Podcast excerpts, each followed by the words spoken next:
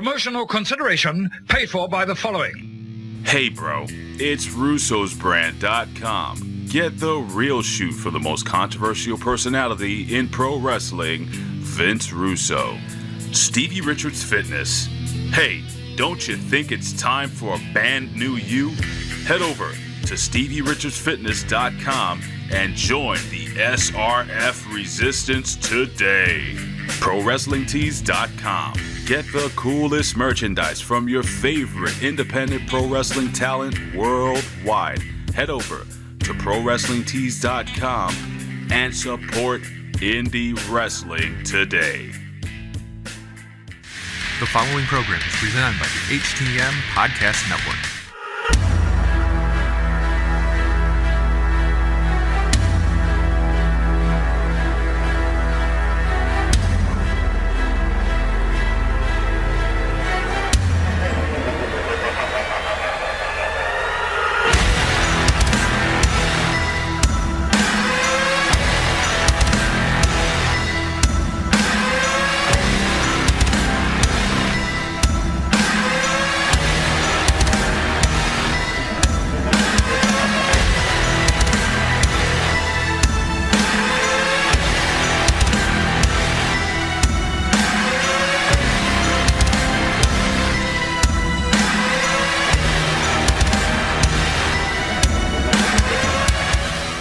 Hello, ladies and gentlemen, and welcome to the debut episode of Podcast of Honor brought to you by Ring of Honor's Honor Club.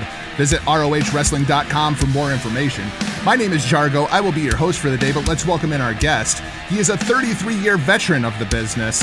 Uh, he's worked in every major professional wrestling company inside of North America inside of his tenure.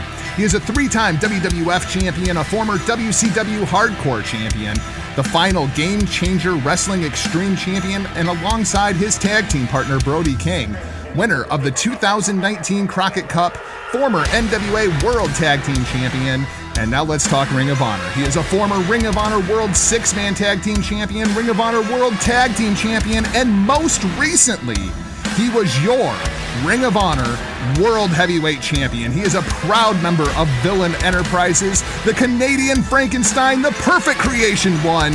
Ladies and gentlemen, he is not human. He is PCO. PCO, welcome to the Podcast of Honor. Yeah, how are you?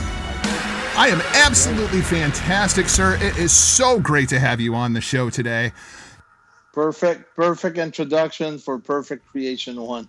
Yes, absolutely. Yeah, you didn't miss a beat there. I mean, you had every single title that I've won. Uh, you know, so you're you you're, you did your research. I mean, it was great.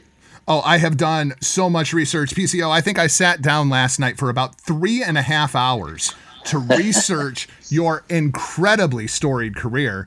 But be- before we go backwards, I wanted to talk to you a little bit about the climate going on inside of the world today. Of course, I'm talking about COVID 19, the coronavirus. Uh, in talking with several Ring of Honor talents over the last couple of weeks, and really talking to anyone on the face of the planet over the last couple of weeks, it's the only thing that's worth talking about. How are you doing up there in the Great White North with uh, COVID 19, the coronavirus? Uh, it's pretty uh, it's pretty hard. I mean, we can't do much. You know, we're on confinement. You know, uh, restriction restrictions. Uh, we can't be more than two at a time, at six feet away from each other. If not, we're getting like uh, tickets of uh, between a thousand, six thousand dollars. Like for I think for an example, yesterday, like two guys, they were six feet apart and they were loading up like a Harley Davidson on a trailer so one friend was helping the other one, and they got like each guy got fifteen hundred dollar ticket, while the police was talking to the other police on the car side by side on the window. You know, so they took a photo of that. So it's a big, big uh, thing on the news right now.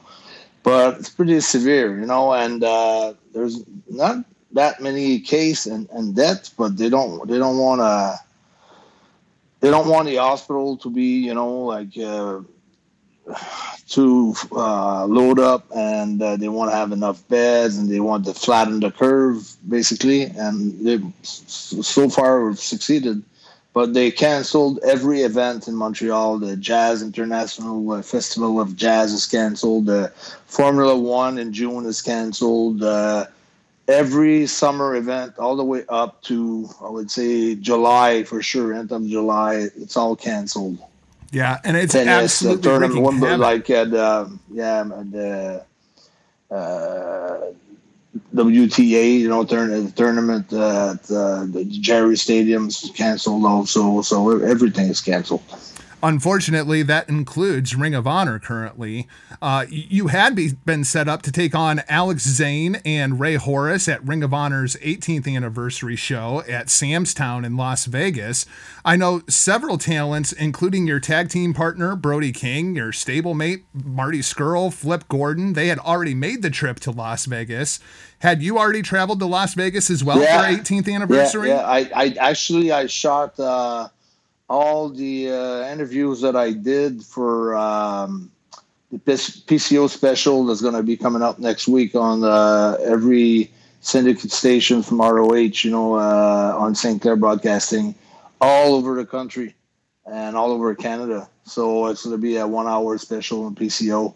And uh, so we had the chance, you know, to sit down there and, and, and shoot all those uh, pieces that uh, was needed for the uh, the specials. So uh, I can't wait to see that. Um, we saw a little bit uh, of it on Facebook today. It was released, and uh, also on Twitter, probably Instagram as well from the Ring of Honor from from the company actually. So I I've shared it on every. Uh, on my uh, all social media platforms, I've, I've been sharing it, so everybody knows about it. I guess. Unfortunately, also due to COVID 19, we lost Supercard of Honor this past weekend in Tampa Bay, along with WrestleMania, a little show that you might have heard that was going on down there. Uh, originally, you had been scheduled to face off with NWA World's Heavyweight Champion, the national treasure, Nick Aldis. It's a very, very odd dynamic between Villain Enterprises and the NWA. As I mentioned in the open, y- yourself and Brody King were the winners of last year's Crockett Cup, the NWA World Tag Team Champions. Marty and the champ go way back to their days across the pond but you now have found a little bit of uh, a sense of competition between the NWA and Villain Enterprises. So I guess my question for you, sir, what is the current status between Ring of Honor and the NWA? And do you feel a bit like a pawn in this saga between the old friends of Nick and Marty? Yeah, yeah, I do feel like it is like that. I know. I think since uh, Marty joined, uh, and since Marty became in charge of, uh, you know, uh, the creative office. department, yeah, creative. Uh, he wanted to make sure that we were going to uh, get a good relationship with New Japan Pro Wrestling as well as with the NWA, and um, I think it's uh, I think it's good. You know, I think uh, if, we, if we've got good allies like that, and I think it's good for everybody. So uh, so far, uh, it's been good because I think uh, previously it didn't work out the way that probably ROH, we thought the way that it should work out with NWA. Probably NWA didn't like the way that we were doing business with them.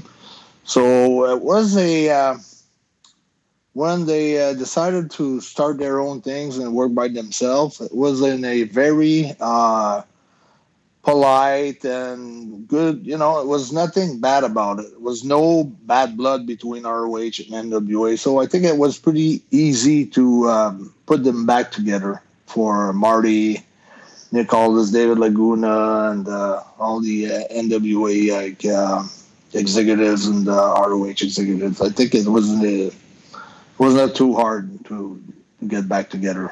So I, I think it's going to be a good uh, a good fit there. It seems as though Nick Aldis is constantly in pursuit of this Ring of Honor World Heavyweight Championship. Uh, he was on record when this match was first set up as saying, you know, as far as he was concerned, every time that he is in the ring, sweet, sweet Charlotte is going to be on the line. So, are you looking for this matchup to be rescheduled? Would you like a shot at Nick Aldis in the NWA World's Heavyweight Championship? Well, I would like to add that title on my uh, my uh, with all the others title that I've have won uh, over the last year. Uh, it would be cool to become the NWA World Heavyweight Champion. I think it's a very prestigious title that was uh, uh, won from very prestigious wrestlers. So uh, for me, it would be like uh, would part of my bucket list for sure. You know, it's something that uh, I would really love to get a chance to uh, to fight uh, for this title and to, to win it. Actually, absolutely. PCO, before yeah. we, we can continue to go forward, sometimes we have to take a bit of a look back. And taking a look back at your career is just absolutely incredible. I, I, read through a lot of interviews last night. I watched a lot of interviews last night. You do a ton of media. Um, and, and one of the things that seemed very, very consistent throughout was at the age of 14, you were a giant Hulk Hogan fan. Is he what really drew you into professional wrestling at that time? Well, I, once I'd seen WrestleMania one on uh, giant screen because it was on closed circuit mm-hmm. at the mm-hmm. time. That was not even on pay per view yet. Once I've lived that, uh, you know, uh, I got really, I was hooked before that about pro wrestling, but that night I was really, I knew that was going to be what I wanted to to accomplish, and uh, I was always a guy that I admire all kinds of wrestlers, but the one who drew money are the ones that are really, uh, you know, I, have I've got I've got tons of respect for great workers. I've got tons of respect for uh, great technicians, but I've got more respect in a way for me because when you draw that money and you draw those sellout crowds and you're you know you're a name that when people see that name they want to buy a ticket. Uh, for me it means a lot you know. It means that you're basically uh, i think it's a per, you know it's for, for, for, it, gives everyone else a, a chance to, to perform because that one guy or those two guys or four or five guys uh, drew uh, and it's a team effort a team effort. Like everybody's got a role and it's good but you for me uh, being the drawing machine that was always the role that i looked at you know? More more than the uh, being the technicians or being uh, but we need everybody, you know, on board. Like, I mean, uh, wrestling, it's it's about the good fruit salad, you know, to, to, get the taste at the end. You need all kinds of uh, of wrestlers and all kinds of styles and all kinds of different persona and characters. But uh, the drawing card is the one that drew my attention, and I think it's interesting. It, that you say that because that has to be one of the biggest changes inside of the world of professional wrestling over the course of your career. I mean, it used to be that, you know, Hogan, when he was on top, people were buying tickets to go and they would see Hulk Hogan, Ric Flair when he was with the NWA, Jim Crockett Promotions, the early days of WCW. But it seems now more than ever in 2020 that it's more of an ensemble cast. And it's interesting because the thing that kind of correlates with that is now we are in the reality era. Everybody wants to use their real names when they're out there. And you have went a completely different direction. And it's all about the character and, and the, the larger than life character and being that big drawing machine again. Yeah, I think we're uh, pr- pretty much at the end of, uh, you know, the re- real uh, the real stuff. Like because I think what uh, what happened, the, the, the trend went a little bit to the uh, MMA side of things a little bit, where at one point we had a lot of guys with trunks and, and just knee pads and you know taped up wrists and that looked like real fighters, and everybody was just. And when I say we had, I, am I'm, I'm talking about every companies and not not Ring of Honor. I, I don't I don't uh, make any uh, differences between any companies, but uh, everybody's just looked the same, and everybody was doing like pretty much the same thing, and and nothing like just really came out of of the pack, you know, that much. And at one point, you had Austin who came out of the pack. You had The Rock came out of the pack. You had Hogan, NWO. Uh, for me, there were like the, the four drawing forces like that we can actually relate to as far as like, well, you know, they drew huge crowds and they drew huge ratings. And to me, that's what it's all about in the business, you know, uh, being able to be part of a team and to be uh, one of the key player that can draw those huge crowd and having like all the tools to be able to do that. That that means for me, uh, if you're going to see wrestling, also you're going to you want to be part of an event. You want to be part of a uh, something special. You know. Uh, now Anthony Robbins, who does motivate, motivate, motivational speakings, mm-hmm he's using lights and and sound systems and all kinds of uh, you, you, think you're part of a big rave or a big you know disco you know it's a, it's almost like it's an happening you know mm-hmm. And and i think for me uh, to be a good draw you need a great entrance you need a super good match and you need uh, also like a good exit that's something that has never been done yet and that's something that i'm working on it right now to exit the ring in a spectacular way as well that's interesting. I had never thought of that. Everybody puts all the emphasis on the entrance. Nobody puts yeah. any emphasis on the exit. Yeah.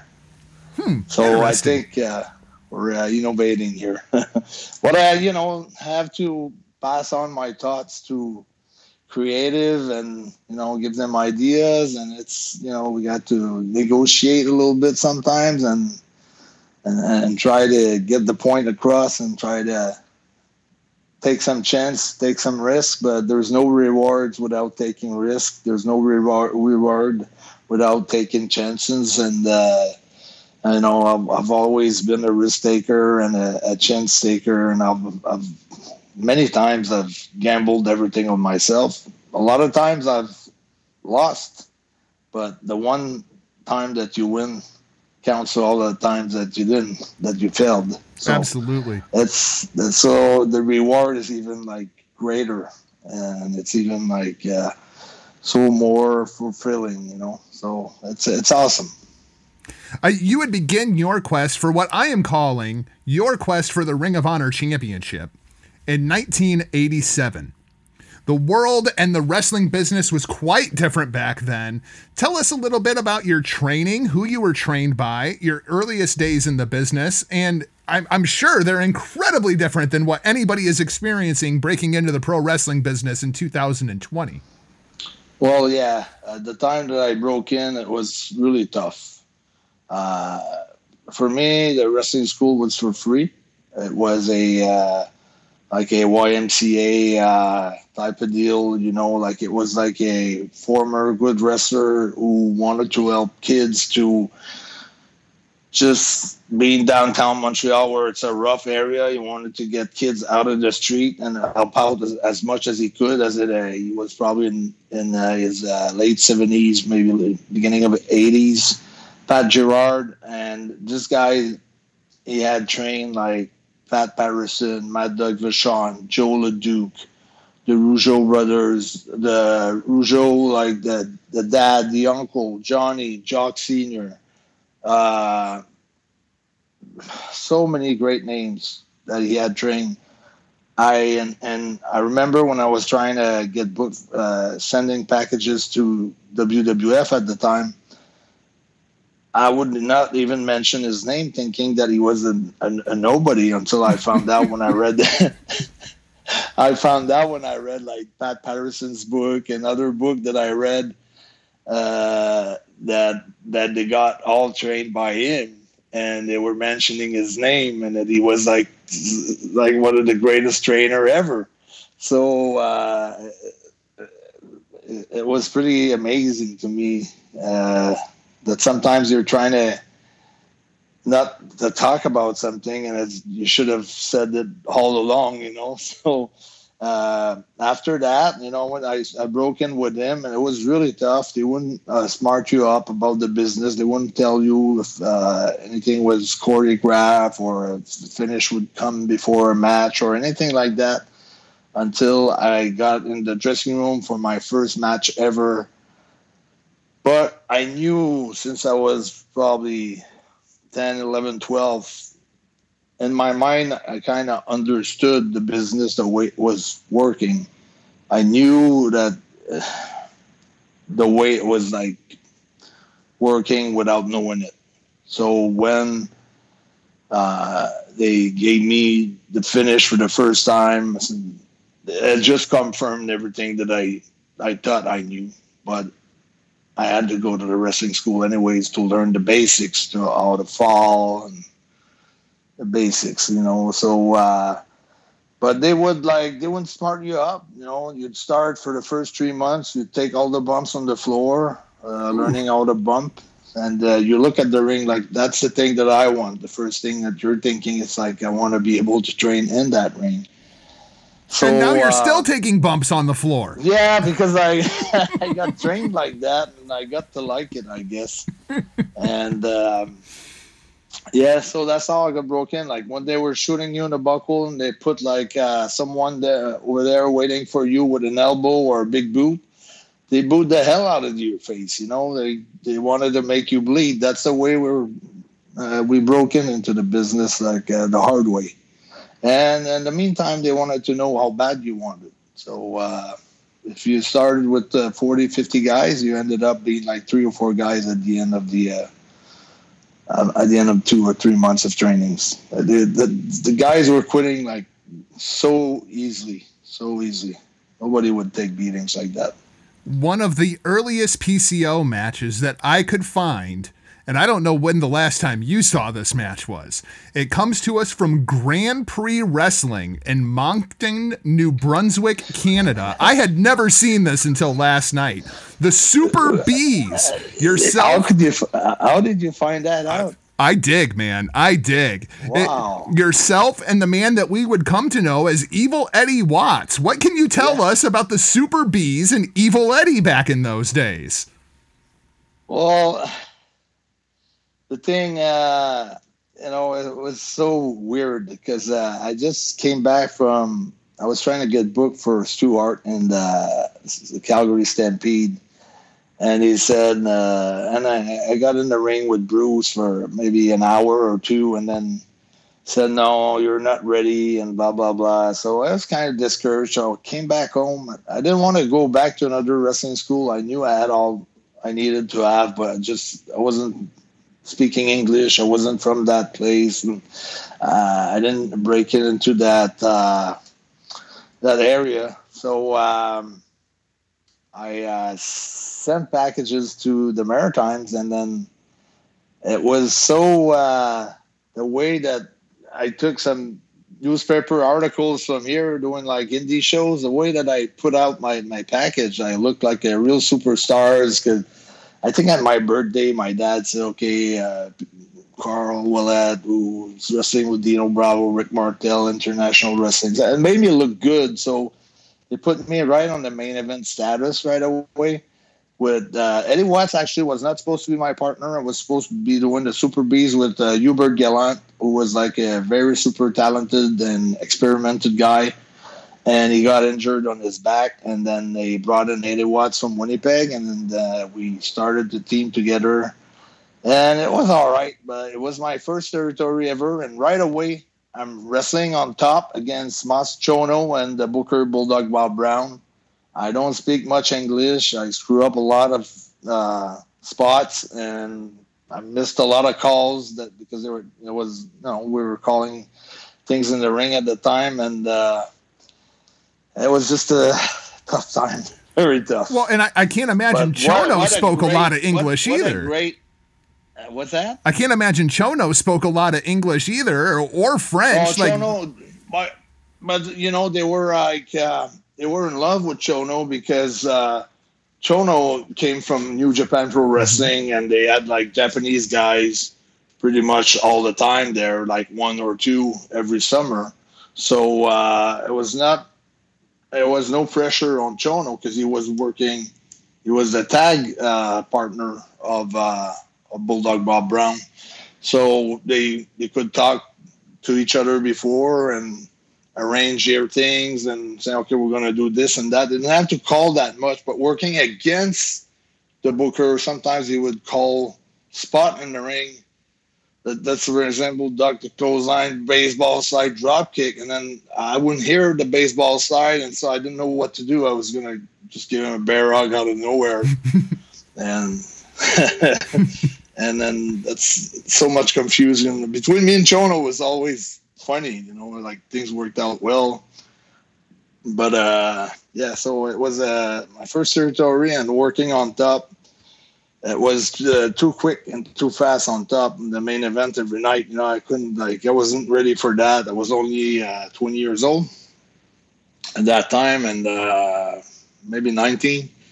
So, uh, but with not much experience, you know, other than the, the wrestling school where I was wrestling every Sunday afternoon. So it's just like uh, 52 shows, uh, let's say for two, three years. It's 150 matches, but getting squashed every Sunday because I was just a new kid. So right. didn't have much chance, much chance to work with uh, uh, competitive match with uh, top guys. If I was working top guys, I was just getting squashed. You know, I couldn't get any offense or any. That's that's the way wrestling was back then. You know, you had to make a name for yourself and start from scratch and work your way up. You would continue so, to hone your craft on the independent scene th- when in 1993 you would begin to wrestle for the International Wrestling Association in Puerto Rico. Pro wrestling in Puerto Rico in the late 80s, early 90s was a completely different kind of beast. But as I look back through their history, there's a huge contingent of Canadian names that made huge names for themselves in Puerto Rico. Tell us a little bit about your time in Puerto Rico and the connection between Canada and Puerto Rico, because you wouldn't think that that would be the most logical connection. No, but it was a lot of uh, Americans as well. Mm-hmm. It was uh, the big time. I think the years that there was a lot of uh, guys from Canada that were going to Puerto Rico. Rick Martel and his brother, who died in the ring in Puerto Rico, actually of uh, and indigestion. Um, also, Frenchy Martin was really big in Puerto Rico, uh, and uh, back prior in the 70s, the Rougeaus, the Johnny Rougeau had a promotion here at Grand Prix Racing in Canada, in Montreal, not in the Maritimes. And he was bringing talent from Puerto Rico. So when the Carlos Colon decided to run Puerto Rico, uh, he used some a lot of talent from from here or second generation or whatever. So that's how I guess Canadian guys were going there, and uh, but I didn't. For me, I was trying to get booked there for almost two years, sending packages over there, but uh, they would never call me back, or if I was calling them, they would say no. I didn't have any connections at all. What I did is like if I was going to in England, I was sending packages with uh, magazines from England if I was going to CWA for Otto Wanz and I'd send German magazines or going to South Africa for Jackie Coon, that send like uh, newspapers with me main event thing over there. And eventually in 1993, I, I was sitting at home after I just toured uh, Germany for six months. And I got a call from Carlos Colon. So I was very excited about it because they called me and they wanted me to go there, and uh, so I, I went there, and uh, that's that's how I that's how I met Jacques Rougeau, and that's how I got my tryout with WWF. That that was going to be my next question because while you were in Puerto Rico is when that opportunity came to you for the WWF. Jacques is the one that made that original connection for you. Yeah, actually, he was watching my match all the time. Didn't know anything about me. I mean, all the time. So like maybe for two weeks, watching my matches every night uh, when he was there, because he was only there like uh, for big shows, working Carlos, and uh, I, was like uh, always working either Carlos or Jose Gonzalez. And uh, everybody knows the story between Jose Gonzalez and Bruiser Brody. but never had any problem with Jose. Always good to me. And um, but they uh, at one point they fell behind with my payoff and my paychecks and but not paychecks with my cash. right. And uh, I had to just to tell them that I can't I can't live like that. I can't have my mom the Western Union me some money every week to pay my hotel room and so eventually I left the island and then they called me back and I told them, well, you have to pay me every week and square off everything that you owe me right now. And then I would go back and that's what I did. And I was a little bit nervous going back there.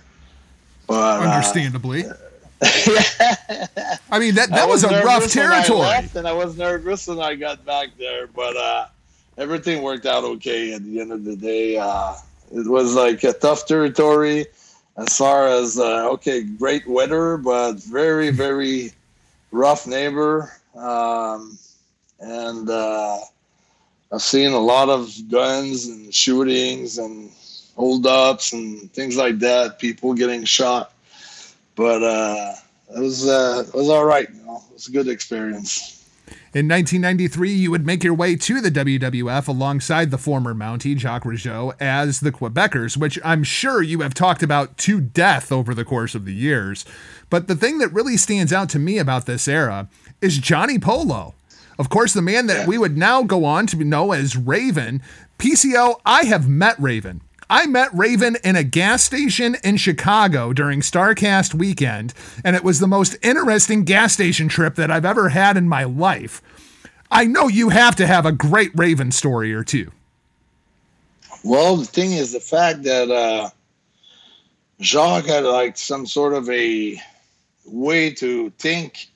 And he was saying, you know, we don't want to travel with the other boys because, you know, sometimes they get drunk or they do things that they shouldn't be doing, and we don't want to get in any trouble. And I don't want to be looked at as a bum or anything like that. So he said, well, we're just going to travel by ourselves. So every time that Johnny wanted, or uh, Johnny or Scotty wanted to travel with us, I was telling no, we're not going to take you with us. You got to find a ride. So that's that's a unique story I'm going to tell you that that that Scotty and Jacques didn't get along that much. That's Cause, crazy. Cause Scotty was there to be our manager, and Jacques would do most of the talking. Sometimes he wouldn't let Scotty talk that much. So uh, it was just it was just a weird situation, and I I. I I remember watching Scotty when he was doing like uh, Scotty the Body in Portland, Oregon, mm-hmm. and he mm-hmm. was a great talent. And I couldn't believe why they were using him as a manager and not as a wrestler. You know, so uh, well, the thing I find funny about that is over the course of the years, Raven is recognized as cutting one of the best promos over the course of professional wrestling history, and you guys didn't want to let him talk. so, well, not me, because uh, I, I, didn't decide much at, the, at that time. I was only 25. I was a I was a young rookie, you know, in WWF, and uh, you know, like I said, I was so impressed when I got there. To you know, like not too long ago, you watch all those guys on TV, and then eventually you just become world tag team champions for the company, and then everybody's like looking at you. What the heck? How come this guy just got here? He's got a strap around his waist and haven't paid any dues. Well, I've paid my dues. You know, I was in 16. I was getting beat up every day and every weekend, and I got the Calgary for five, six months without being able to get a wrestling match. And just hanging out with young guys in a ring place where we could train. Came back, went to the Maritimes, got fired after a month because I screwed up too many things, and I had to pick up myself and went to Toronto. In Toronto, met a friend who got me booked in England, and from then everything started to roll. Like in England, we did main event. Me and Rick Crawford, we drew good houses. I I got to meet uh, Steve Regal. Dave Finlay, Dave Taylor, uh, Robbie Brookside, Doug Dean, all the top talent that came from England. I've worked with them over in England or in Germany, and uh, so from that from that point on, my career kept on just boom, boom, boom. You know, Puerto Rico was working on top. Germany, 1992 was working on top with uh, Otto Wanz, former AWA world champion and it picked up. And when I got to WWF, uh, Jacques had a reputation. I was with him, and I, I felt like I deserved that title because I had envisioned to, to win, you know, the world title eventually, and the Intercontinental title, and the World Tag Team title. I had envisioned wanting to be the next Hulk Hogan. I had envisioned like um, some sort of a run like Bret Hart, you know getting the tag first, and then the the IC title, and then the world title. And you would so capture that, those that tag was, titles. You, you would capture them on three separate occasions. The first time, defeating the Steiner brothers before finally losing them for the final time on April 26, 1994, on Monday Night Raw, which was also a new invention at that time. Tell us a little bit about what it was like being there for that transition, going from, you know, all tape shows to Vince proposing, hey, we're gonna go live. Yeah, it was all right. I mean, uh, we didn't really put a lot of thoughts into it. We just went along with it. We didn't know what was all the what was all at stakes with it. You know, what was the money was going to bring in as money? What were the going to be the ratings? Because we were the first one. We were doing it live every Monday.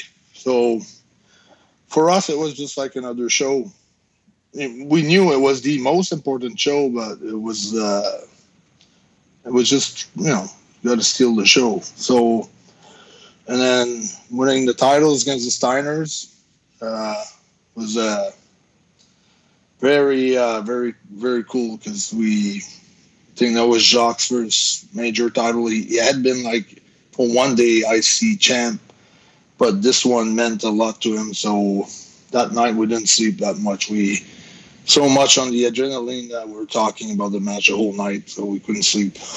Soon after you guys would drop those tag team titles, they would split up the Quebecers. And I have to ask you about October 21st, 1994 sold out in Montreal. It's yourself against Jacques and what would be dubbed as his retirement match. 4,000 screaming fans. It's just a house show, but you guys were in the main event of your hometown. That had to be an incredible moment for you guys. Yeah, for me, it was a defining moment of my career because it was the chance to prove uh, Vince and all his uh, top, you know, uh, environment guys, you know, like, I mean, uh, Bruce Pritchard, the Pat Patterson, the Jerry Brisco, everybody surrounded Vince in the office at that time. All the decisions maker who proved to them that I could main event a WWF show and and you know and make it happen and, and, and killing it, you know. So that's what we did, you know, we totally killed it. You know, we're working on top. The last match of the night, we basically drew house shows at the time would draw 3,000, 2,500 people, 1,000 people. And we, on a house show, we drew 18,500 people. But there was a full roster there Undertaker, uh, Yokozuna, Jim Neidhart, Bret Hart, Owen Hart, uh, Double J. uh, Scott Hall, like uh, Shawn Michaels. Everybody was on that show. Even as you sit there and recite some of these names, do you just sit there and look at it and you're just like Hall of Famer, Hall of Famer, Hall of Famer, Hall of Famer? I, it, the amount of people that you have worked with over the course of the years is just incredible. Yeah, well, I don't really bother with that or pay attention to that. That's that's what I that's just, what the people I'm like just, me are for. I'm just focusing on the net the next ta- task ahead. You know what what's next and what I, what do I want to accomplish and what do I want to achieve. But that was a that was a good uh, confidence booster to to tell myself, you know, that I could main event and I could, you know, uh, draw money and if if uh, uh, every pieces of the puzzles were put together, and then you know, uh, just just trying to be creative and then make it happen. Well, clearly they saw it too. In 1995, you were repackaged, and then you would go on for an incredible feud with Bret the Hitman Hart. At one point, you even stole the Hitman's jacket and sunglasses that all led up to a matchup at In Your House 3, September 24th, 1995. 16 minutes, 37 seconds. And if you've never seen it, ladies and gentlemen, go get on that other network and check this thing out. An absolutely fantastic match. Tell us a bit about working with the best there is, the best there was was the best there ever will be. Yeah, it was uh, it was great.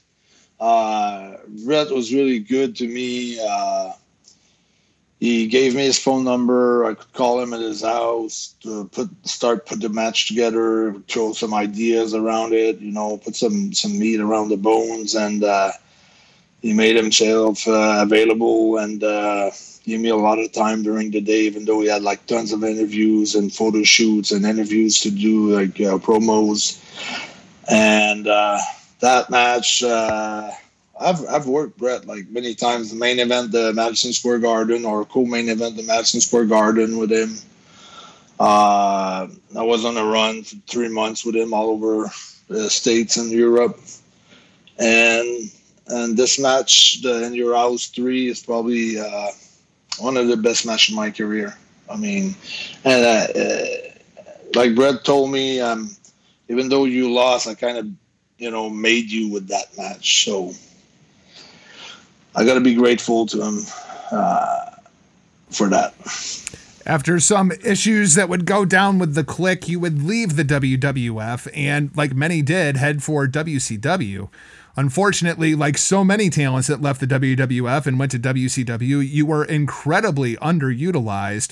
But there were a couple of highlights looking back. You, yourself and Jacques would reunite as the French Canadians.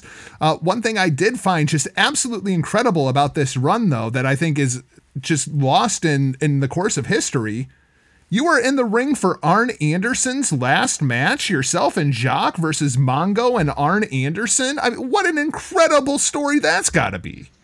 Yeah, I think we won that match too. I think that was the setup. Uh, we were uh, gearing up to uh, for the uh, Molson Center in Montreal. It was me against the Big Show semi-main event, and Jacques against Hulk for the main event. So uh, I think that we came out with that win against Arn and Mongo. I'm pretty sure. And uh, I didn't know that was Arn's last match, though. It was Arn's but, last uh, match. Wow, that's cool. And uh, yeah, certainly I was a big fan of uh, Arn and Tully when I was a kid. Uh, I thought they were like super great tag team, probably one of the best tag team ever. So Absolutely. I was a big fan of them, the way that they function together. They were great. So yeah, so uh, it was just uh, not my cup of tea. Uh, I didn't like WCW for many reasons. I uh, I felt like I was a WWF guy uh, in my heart from my young age, and I felt that I had to reconstruct uh, all my business relations there to I was like Jacques grew up like as a wrestler he did Pensacola, Alabama, Memphis, Tennessee. Kind of knew everybody. Uh, Kevin Sullivan, uh, um, everybody, uh, Harn, all those guys. I didn't know nobody, so I had to start from. In my mind, I had to start from from from scratch again to get to know by the office. Even though they were watching us on every Monday on the other side, uh, relationship wise, I felt like I had to start all my relationships, you know, get to know people and get along with them, things like that, which took me so many years to build up that confidence with Vince, with, with all the, uh, with Bruce Pritchard, with Jerry Brisco, with JJ Dillon. And I had to restart all over again with Kevin Sullivan, Eric Bischoff. Didn't know much Hulk, didn't know much about uh, basically the only guys that that we knew there and they came later was the Steiner brothers. Uh, all the other guys, uh, Jacques knew a lot of them, but I didn't. So I didn't feel comfortable at all in that uh, stay there. Bro, if you're a real coffee lover, then you've got to try Broaster's limited edition Vince Russo Bro Coffee. Available right now at www.thebroasters.com. This limited edition coffee is fresh roasted weekly and shipped directly to your door.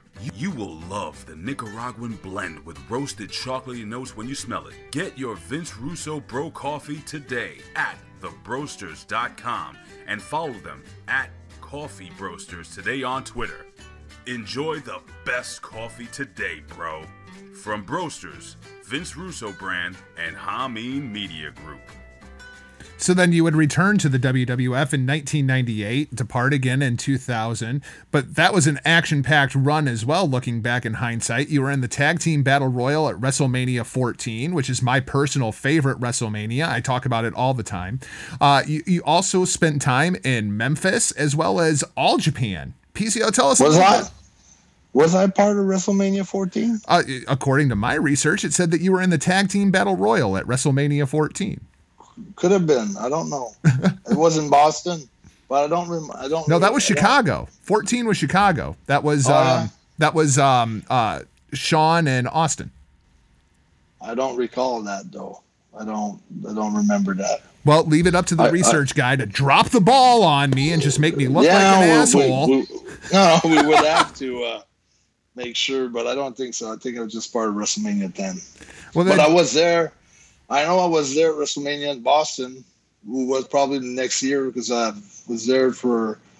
I've signed for four years. I did two. I did '98 and '99, I think, and uh, we did four or five months as the Quebecers, and things weren't like what they was before. The the relationship between me and Jacques got like kind of broken. All uh, in WCW, we had a lot of arguments and a lot of things that we didn't get along.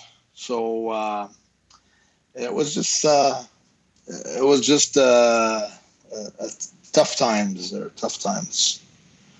And, and and and a lot of things had happened. Jacques had a lot of bad blood going with Vince because he wanted to go after we did the Montreal 18,500 retirement match. Jacques wanted to go to the Montreal Stadium. He wanted to be my manager. He wanted me to defeat Bob Backlund for the world title. Vince had agreed on it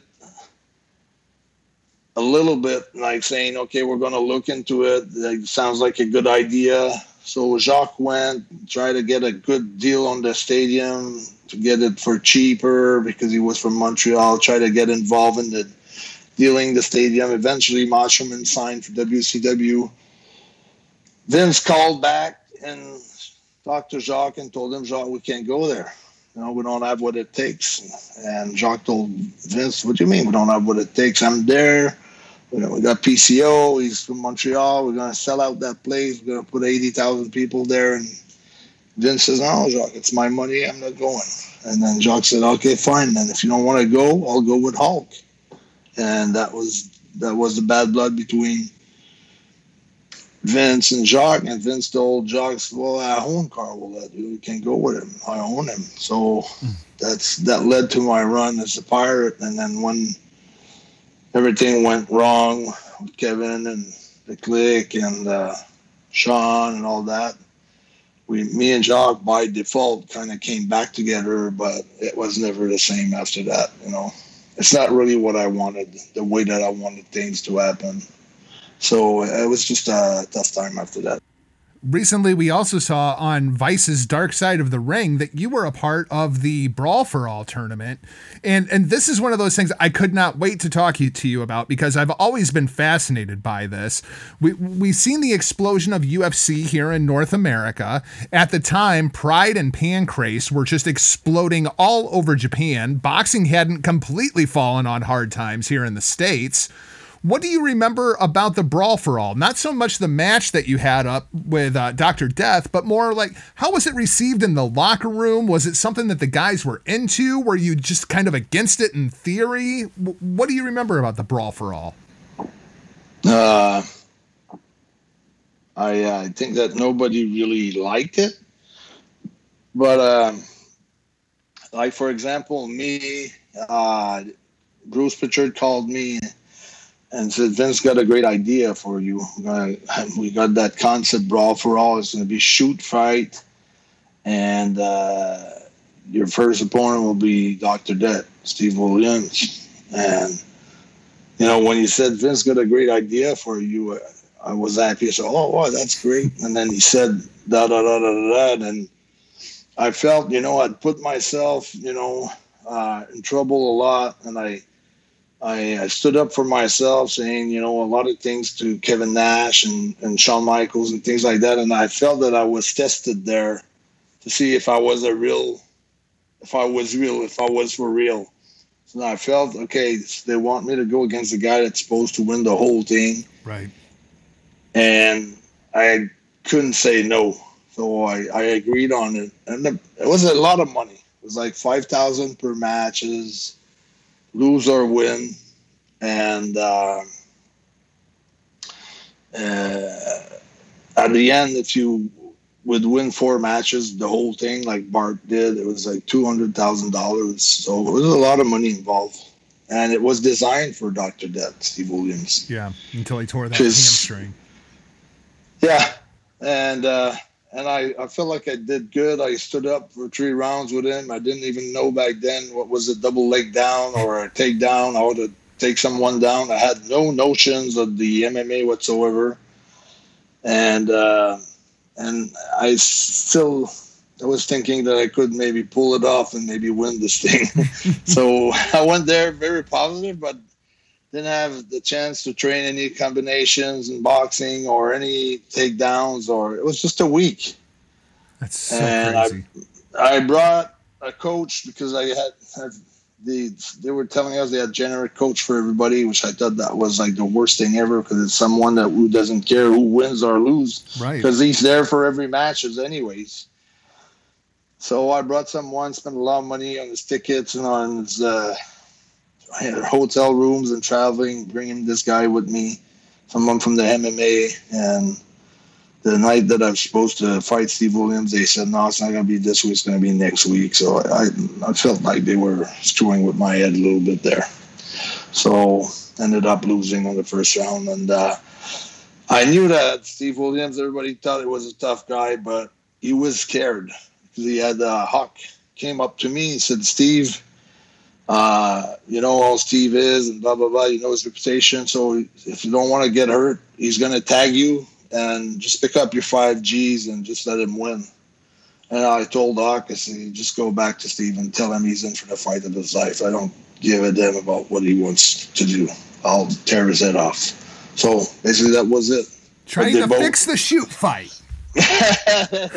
yeah, he was trying not to uh, jeopardize his push, kind of.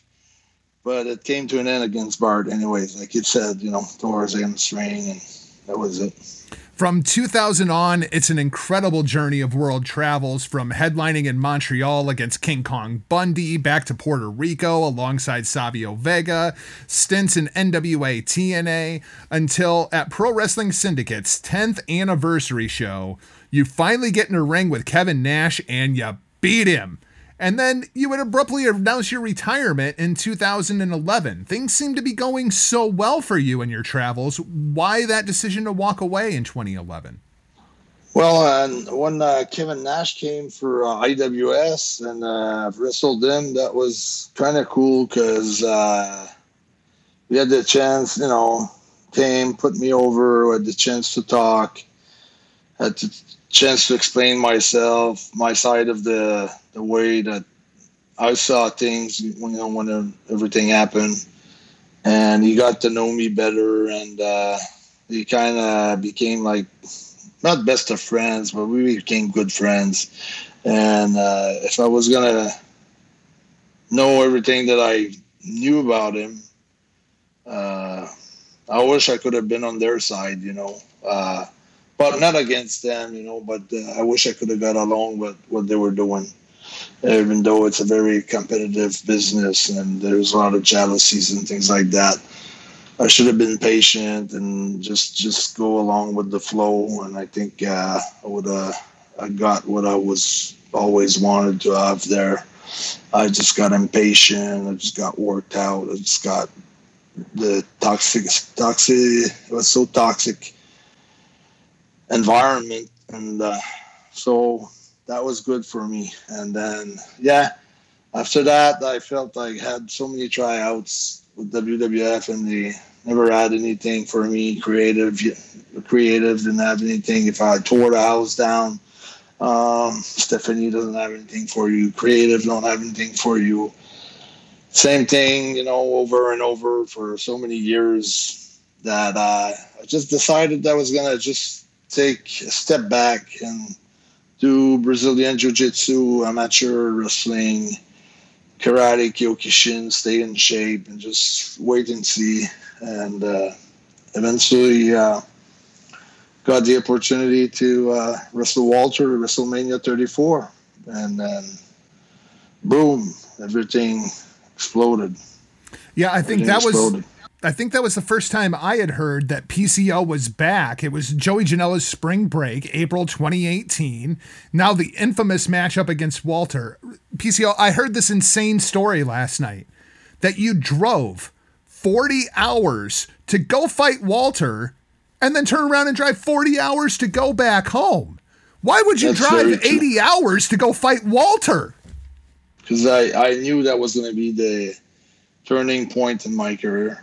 I knew that was going to be the night that was going to change my life.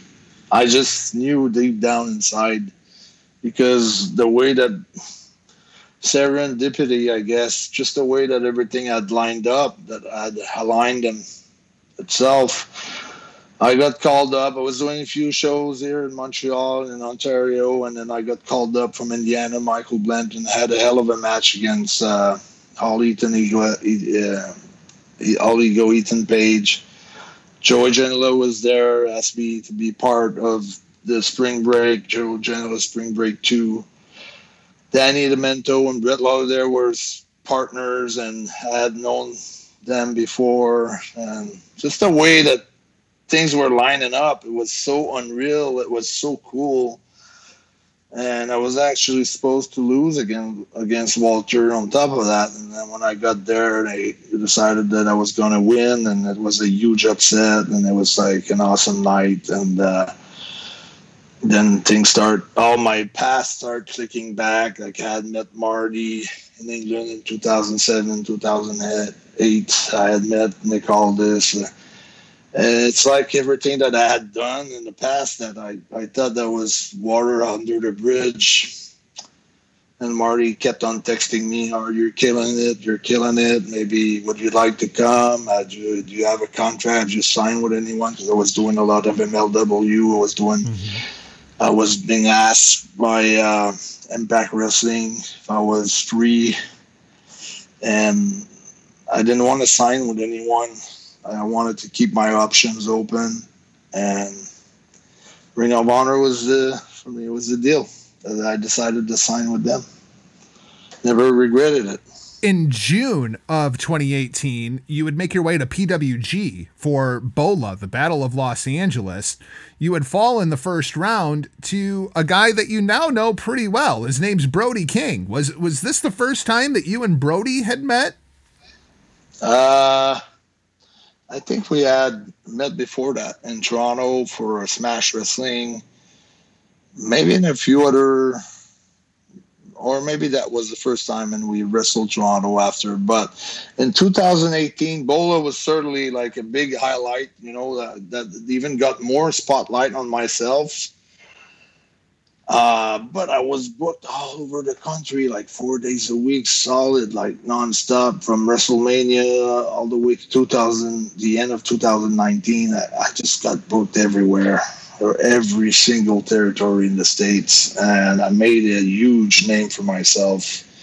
And so many people didn't even know that PCO was actually Quebec Pierre or Jean Pierre Lafitte or right. X or Carl Ouellet or whatever. So it was so cool because it was like a new kid that just broke into the indie world and had made a name for himself and nobody knew what it was really. You know, it was like it just burst out of the the, the universe, you know, it's just boom. Yeah, by December of 2018, you would make your way to Ring of Honor, debuting alongside Brody and Marty to form Villain Enterprises, and then the tear through the ROH roster would begin. Starting with the tag team division, you would go on to win Tag Wars, and then on the road to Supercard, you would defeat the Briscoes to win the ROH Tag Team Championships. 17th anniversary the next night, uh, Villain Enterprises go on to win the six man titles. It's, it's like within a couple of months, you go from, you know, you're wrestling Walter and everybody's like, holy crap, PCO. And then a half a year later, you're holding two belts inside of Ring of Honor. Yeah. It was pretty insane, but it's like, you know, had to work so hard, you know, during all those years. And I just feel like that's the way it is when you keep believing in something and you never quit, you know, on your dream and and it becomes a goal and it's something that you working towards it even though like it feels like you're almost retired but you still have that you know that fire burning desire inside of you. I think you know that's what made it happen. Was so fired up about the whole thing. I wanted to accomplish so badly this task you know becoming a world champion and uh, and I have accomplished only half of what I wanted to accomplish because I really believe that I can uh, move uh, with, with, with, the team and with a great team surrounding me and great uh, villains and things like that. That I can draw, you know, help draw like huge crowds and sell out places and things like that, and, and make like ratings and and buy rates like great and uh, just just uh, and then just make uh, a movie out of my life basically. Well one thing that absolutely would be featured in that movie would be the g1 supercard. You you that night you would yourself and brody would face off with the Guerrillas of Destiny the briscoes and los ingobernables de japon's evil and sanada it's like the four of the best tag teams on the face of the planet in a sold out Madison Square Garden. PCO, what Ring of Honor and New Japan coming together to sell out the garden was incredible, but it had to be a very, very special moment for you to be in the middle of a sold out garden again all these years later.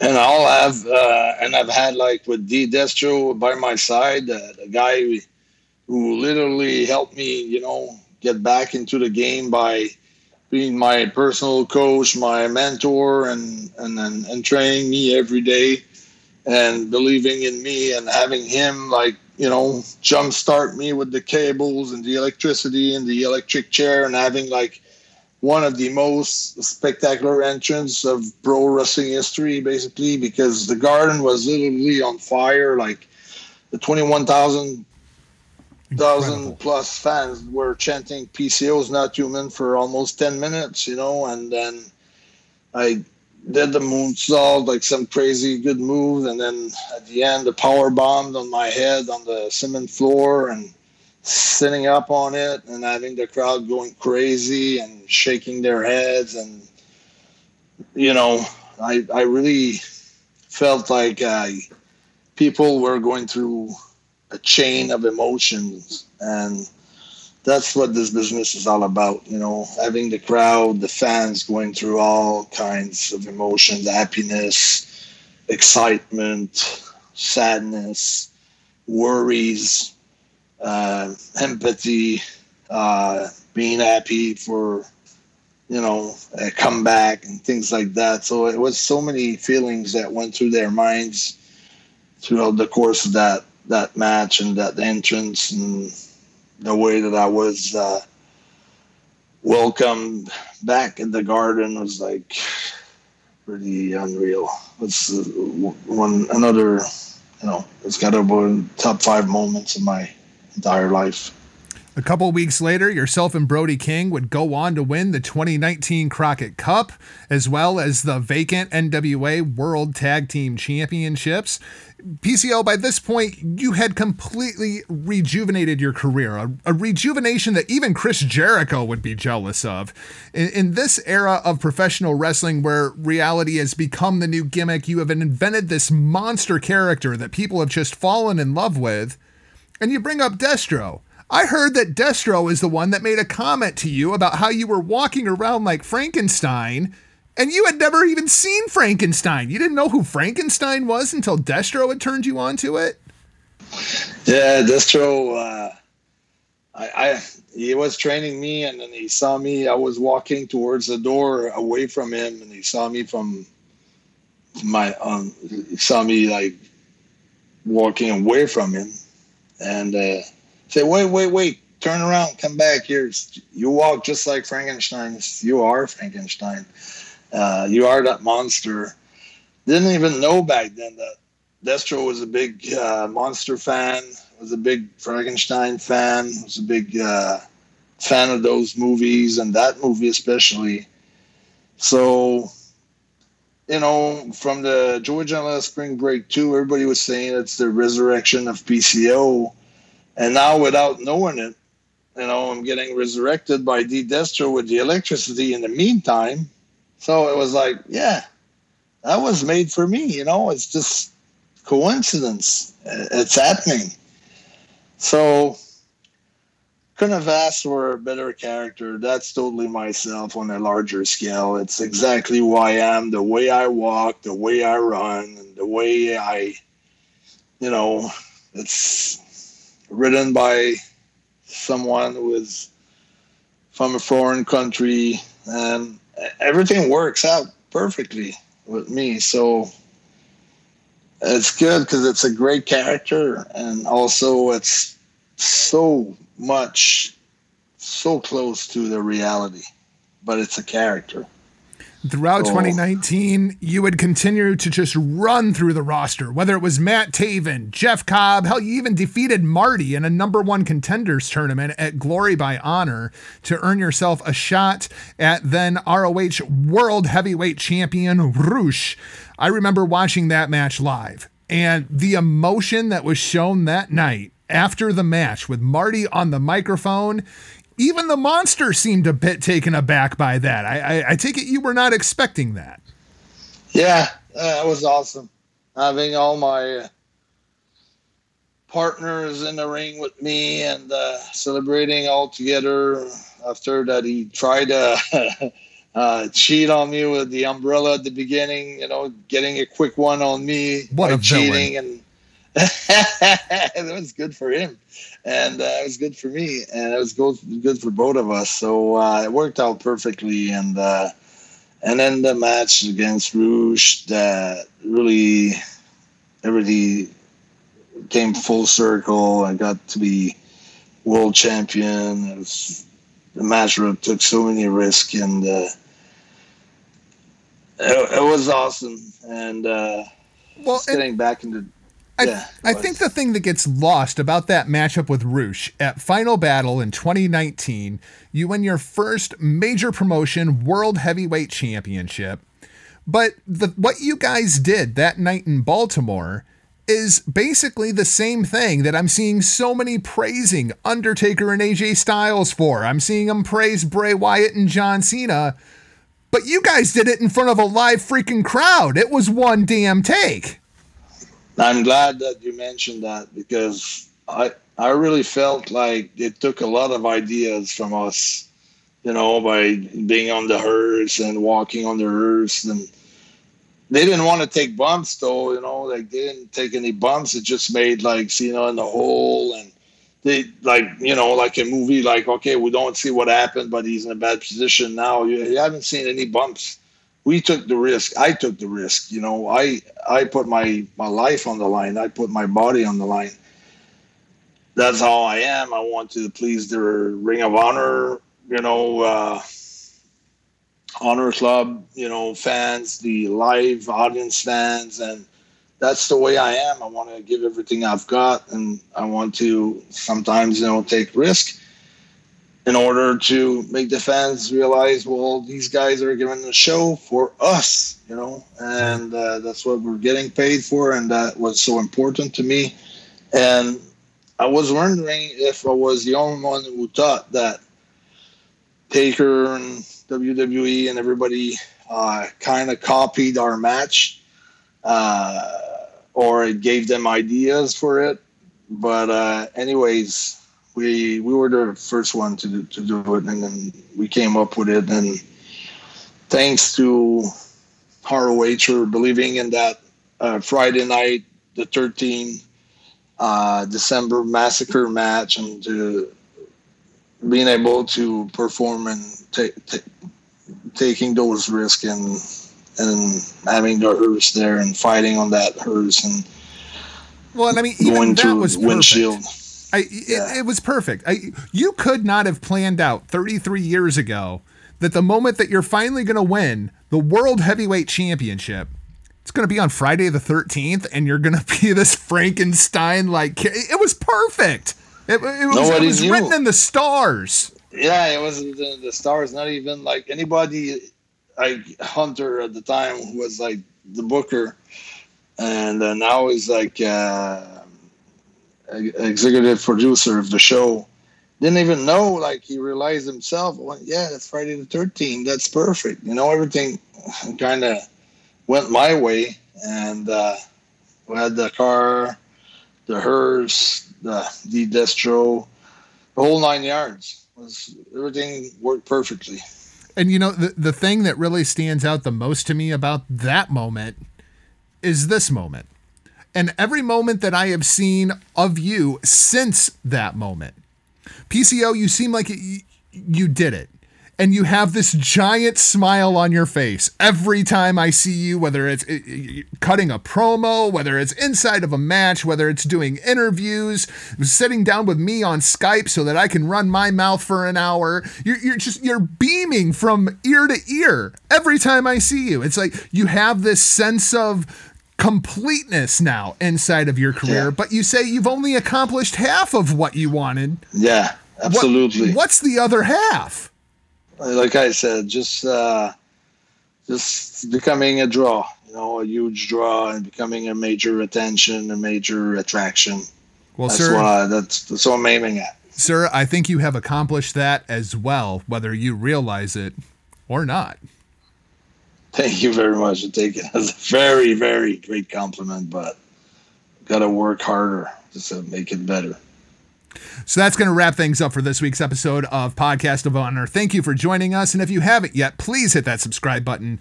Then visit the entire HTM podcast network online, hitting themarks.com, thegorillaposition.com, where they tell the stories of pro wrestling storytellers. Visit our friends over at lastwordonprowrestling.com for the latest news from across the professional wrestling world and ndpw.com for our- the latest news across the globe when it comes to independent professional wrestling news. For more from PCO, visit ROHWrestling.com, sign up for their streaming service Honor Club so you never miss a minute of the action. You can find me across all social media platforms at NotJargoPCO. Thank you so much for joining me today. How do the peeps, the freaks, and the geeks keep up with you? Just on Facebook, Twitter, and Instagram at PCO's Not Human, and you'll find me there. I'm there to every Monday night PCO and uh, uh, Monday night PCO and Destro every Monday night, and you have access to all my uh, the stuff that I post and everything that's going on in my life and my career. Hashtag better than raw. Thanks everyone for watching or listening. We'll talk to you back here next time on the Thank you so podcast of honor.